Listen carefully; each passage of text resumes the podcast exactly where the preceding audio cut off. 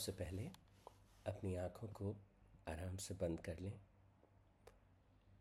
और परमात्मा का स्मरण करते हुए ध्यान करें। हे परमपिता जैसे आप मेरे भीतर और बाहर सर्वत्र व्याप्त हैं, वैसे ही मैं अपने भीतर और बाहर सर्वत्र व्याप्त हूँ। हे प्रभु, इस अनुभूति के लिए, इस ज्ञान के लिए, और जीवन के इस अद्भुत क्षण के लिए, मैं आपका आभारी हूँ। हे परमपिता जहाँ जीवन मुखरित होता है, प्रकट होता है, खिलता है, पुष्पित और पल्लवित होता है। मैं वहीं प्रकट होता हूँ। मैं भी वहाँ खिलता हूँ, बढ़ता हूँ। इस अनुभूति के लिए, इस प्रेम के लिए मैं आपका आभारी हूँ। ओ तत्सत परमात्मा ने नमः। ओम शांति शांति शांति ही।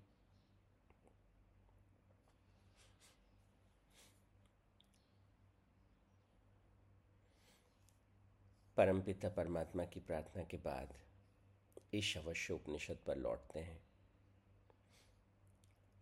अभी हम बात कर रहे हैं चौथे से आठवें अध्याय के आ, मंत्र के बीच।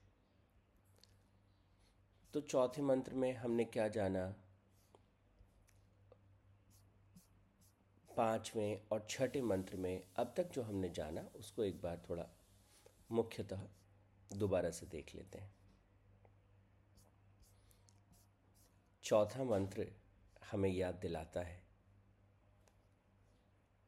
कि वो आत्म तत्व सबसे सूक्ष्म है और सबसे विराट भी है।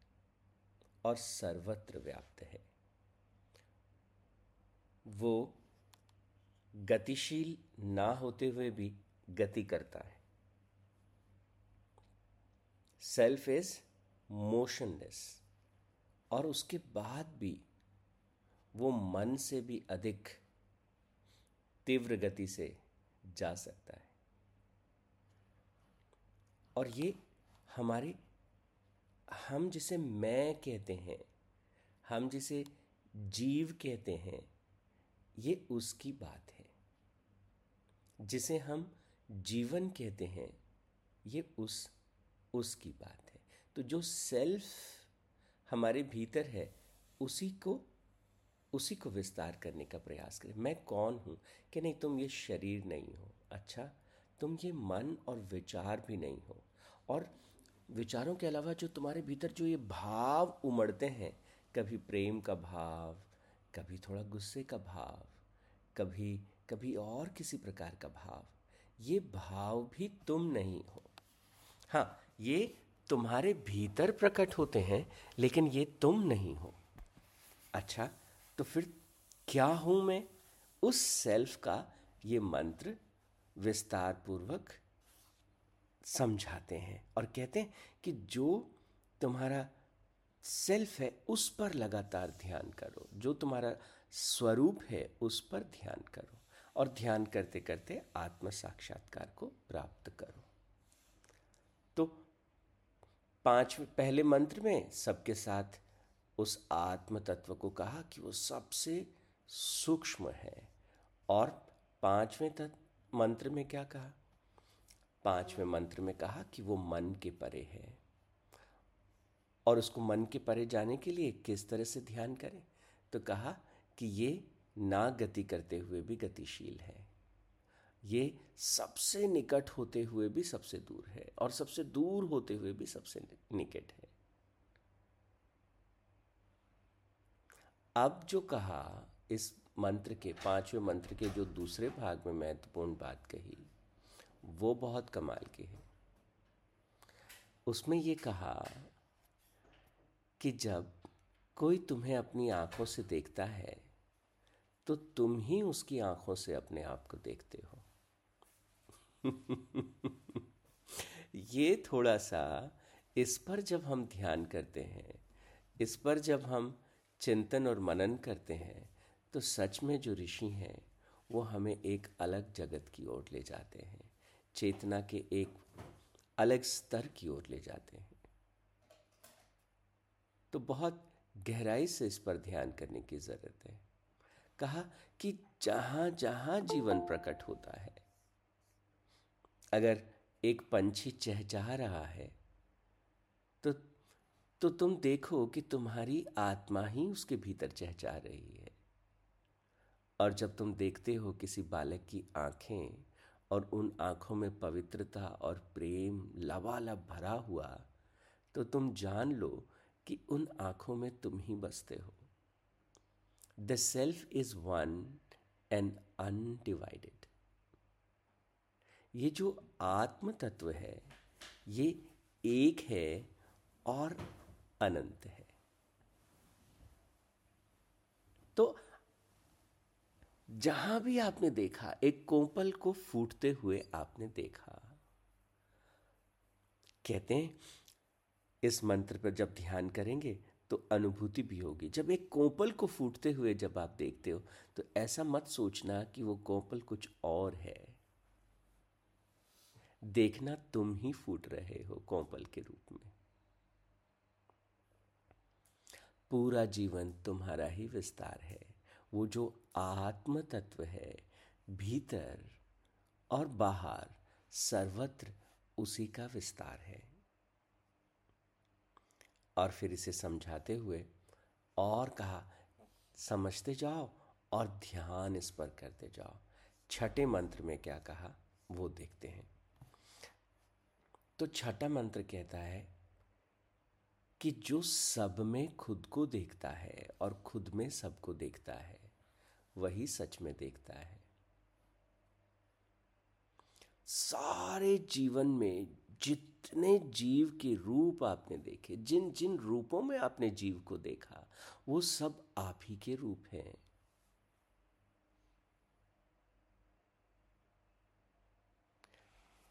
ये आत्मा के स्वरूप की चर्चा। और इस पर ध्यान देना और इस पर थोड़ा चिंतन और मनन के साथ साथ इसको महसूस करना। सारा जीवन जो है वो मेरा स्वरूप है। आकाश, पृथ्वी, जल से लेकर जहाँ जहाँ जहाँ जहाँ जिस जिस रूप में जीवन है। तो कहा कि वो आत्म तत्व जो है वो तुम्हारा सच्चा स्वरूप है। यू आर लाइफ और तो और, ये मंत्र जो है, वो आपको समय की सीमाओं के पार ले जाता है। ये मंत्र कहता है कि ना केवल तुम अभी इस क्षण में, जब जो जीव जहाँ, जब कभी पैदा हुआ था, और भविष्य में भी जब कोई जीव जब जहाँ कहीं पैदा होगा तुम ही पैदा होगे क्योंकि इस आत्म तत्व ये काल की सीमाओं के परे है। ये समय भी इसे बांट नहीं सकता। ये समय के भी परे है, काल के भी परे है। और कहा कि वो तुम्हारा सच्चा स्वरूप है।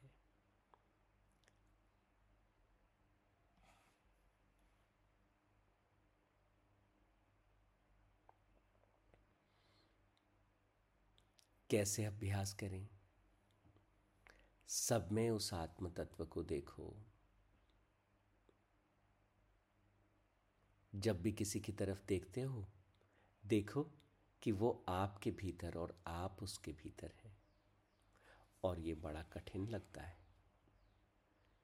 किसी व्यक्ति की बात से विवाद होता है, किसी व्यक्ति से किसी अलग तरह का व्यापार होता है कैसे कैसे हम उसे और खुद को एक ही समझ लें?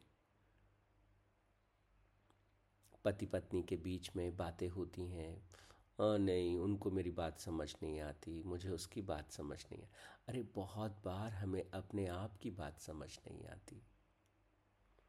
डू वी अंडरस्टैंड हमारे भीतर भी तो हमको अगर हम और ऑब्जेक्टिविटी को पकड़ें तो हम अपने भीतर भी दो को खोज सकते हैं। लेकिन वो जो आत्म तत्व है, ऋषि कहते हैं, वो एक ही है। जब आप किसी बच्चे को स्पर्श करते हो तो वो कहते हैं, आप अपने आप को ही स्पर्श करते हो। जीवन के रूप में अपने आप को देखना आत्म साक्षात की ओर बढ़ने का एक रास्ता। और इसे केवल साधना मत समझना। इसे केवल रास्ता मत समझना, क्योंकि यही मंजिल भी है।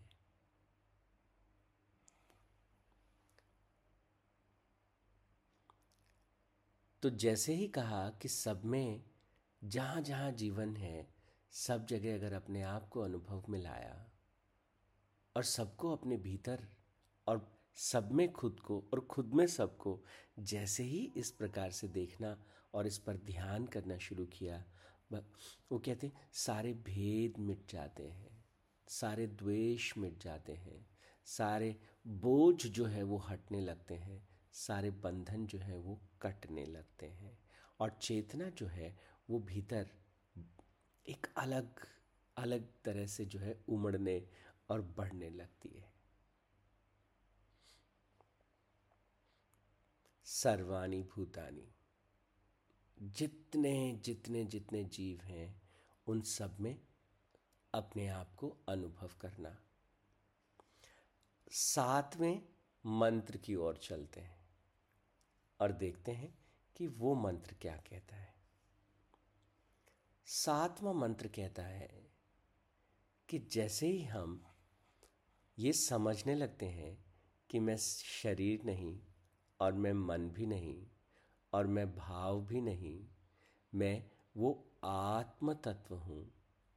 और वो आत्म तत्व सर्वत्र है और सब में है, और सब मुझमें और मैं सब में हूँ, जैसे ही हम इस भाव में भरने लगते हैं।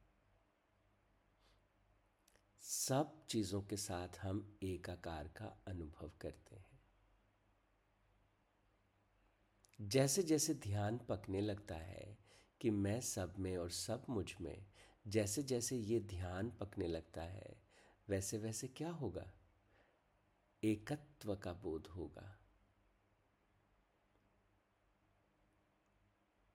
You become one with everything and you become one with the existence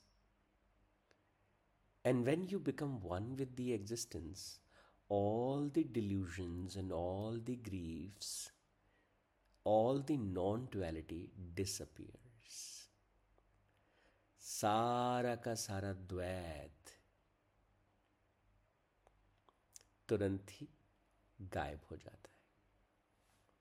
एकत्व की अनुभूति होती है।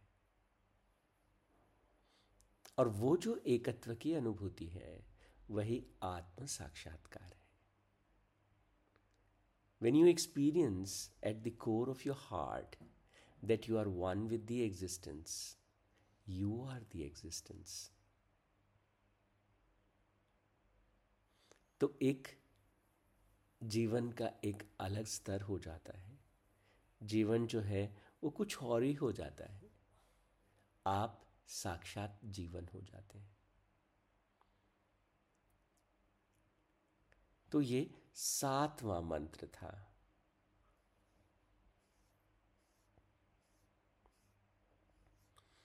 आठवां मंत्र।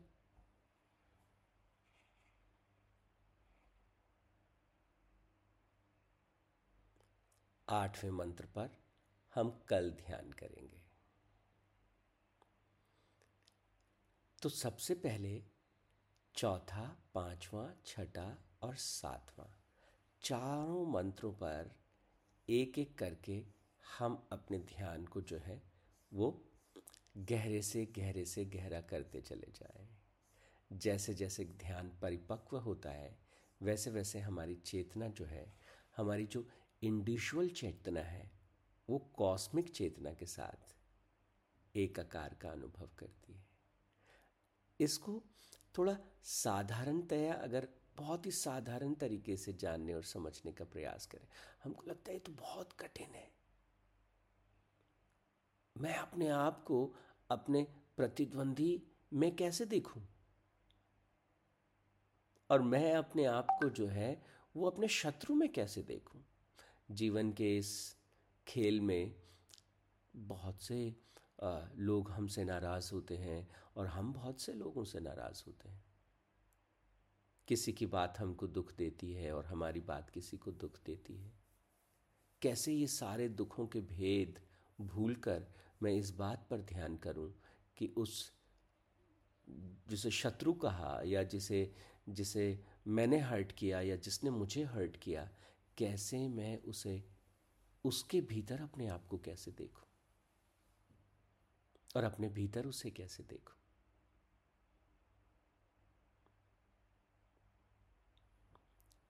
तो विचार बदलते रहते हैं, शरीर बदलते रहते हैं भाव भी बदलते रहते हैं।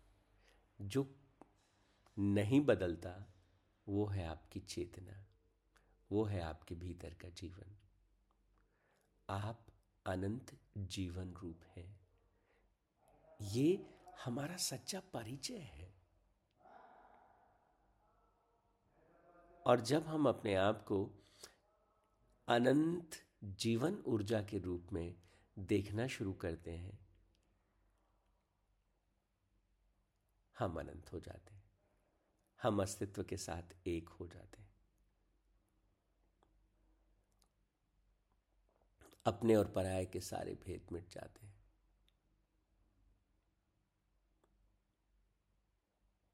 मैं परमात्मा से प्रार्थना करता हूँ कि हम सब सब सब सब के साथ इस एकत्व को अनुभव करें। आत्मा और परमात्मा की इस एकता को अनुभव करें। अद्वैत को अनुभव करें। ओम तत्सत परमात्मा ने नमो। ओम शांति शांति शांति ही।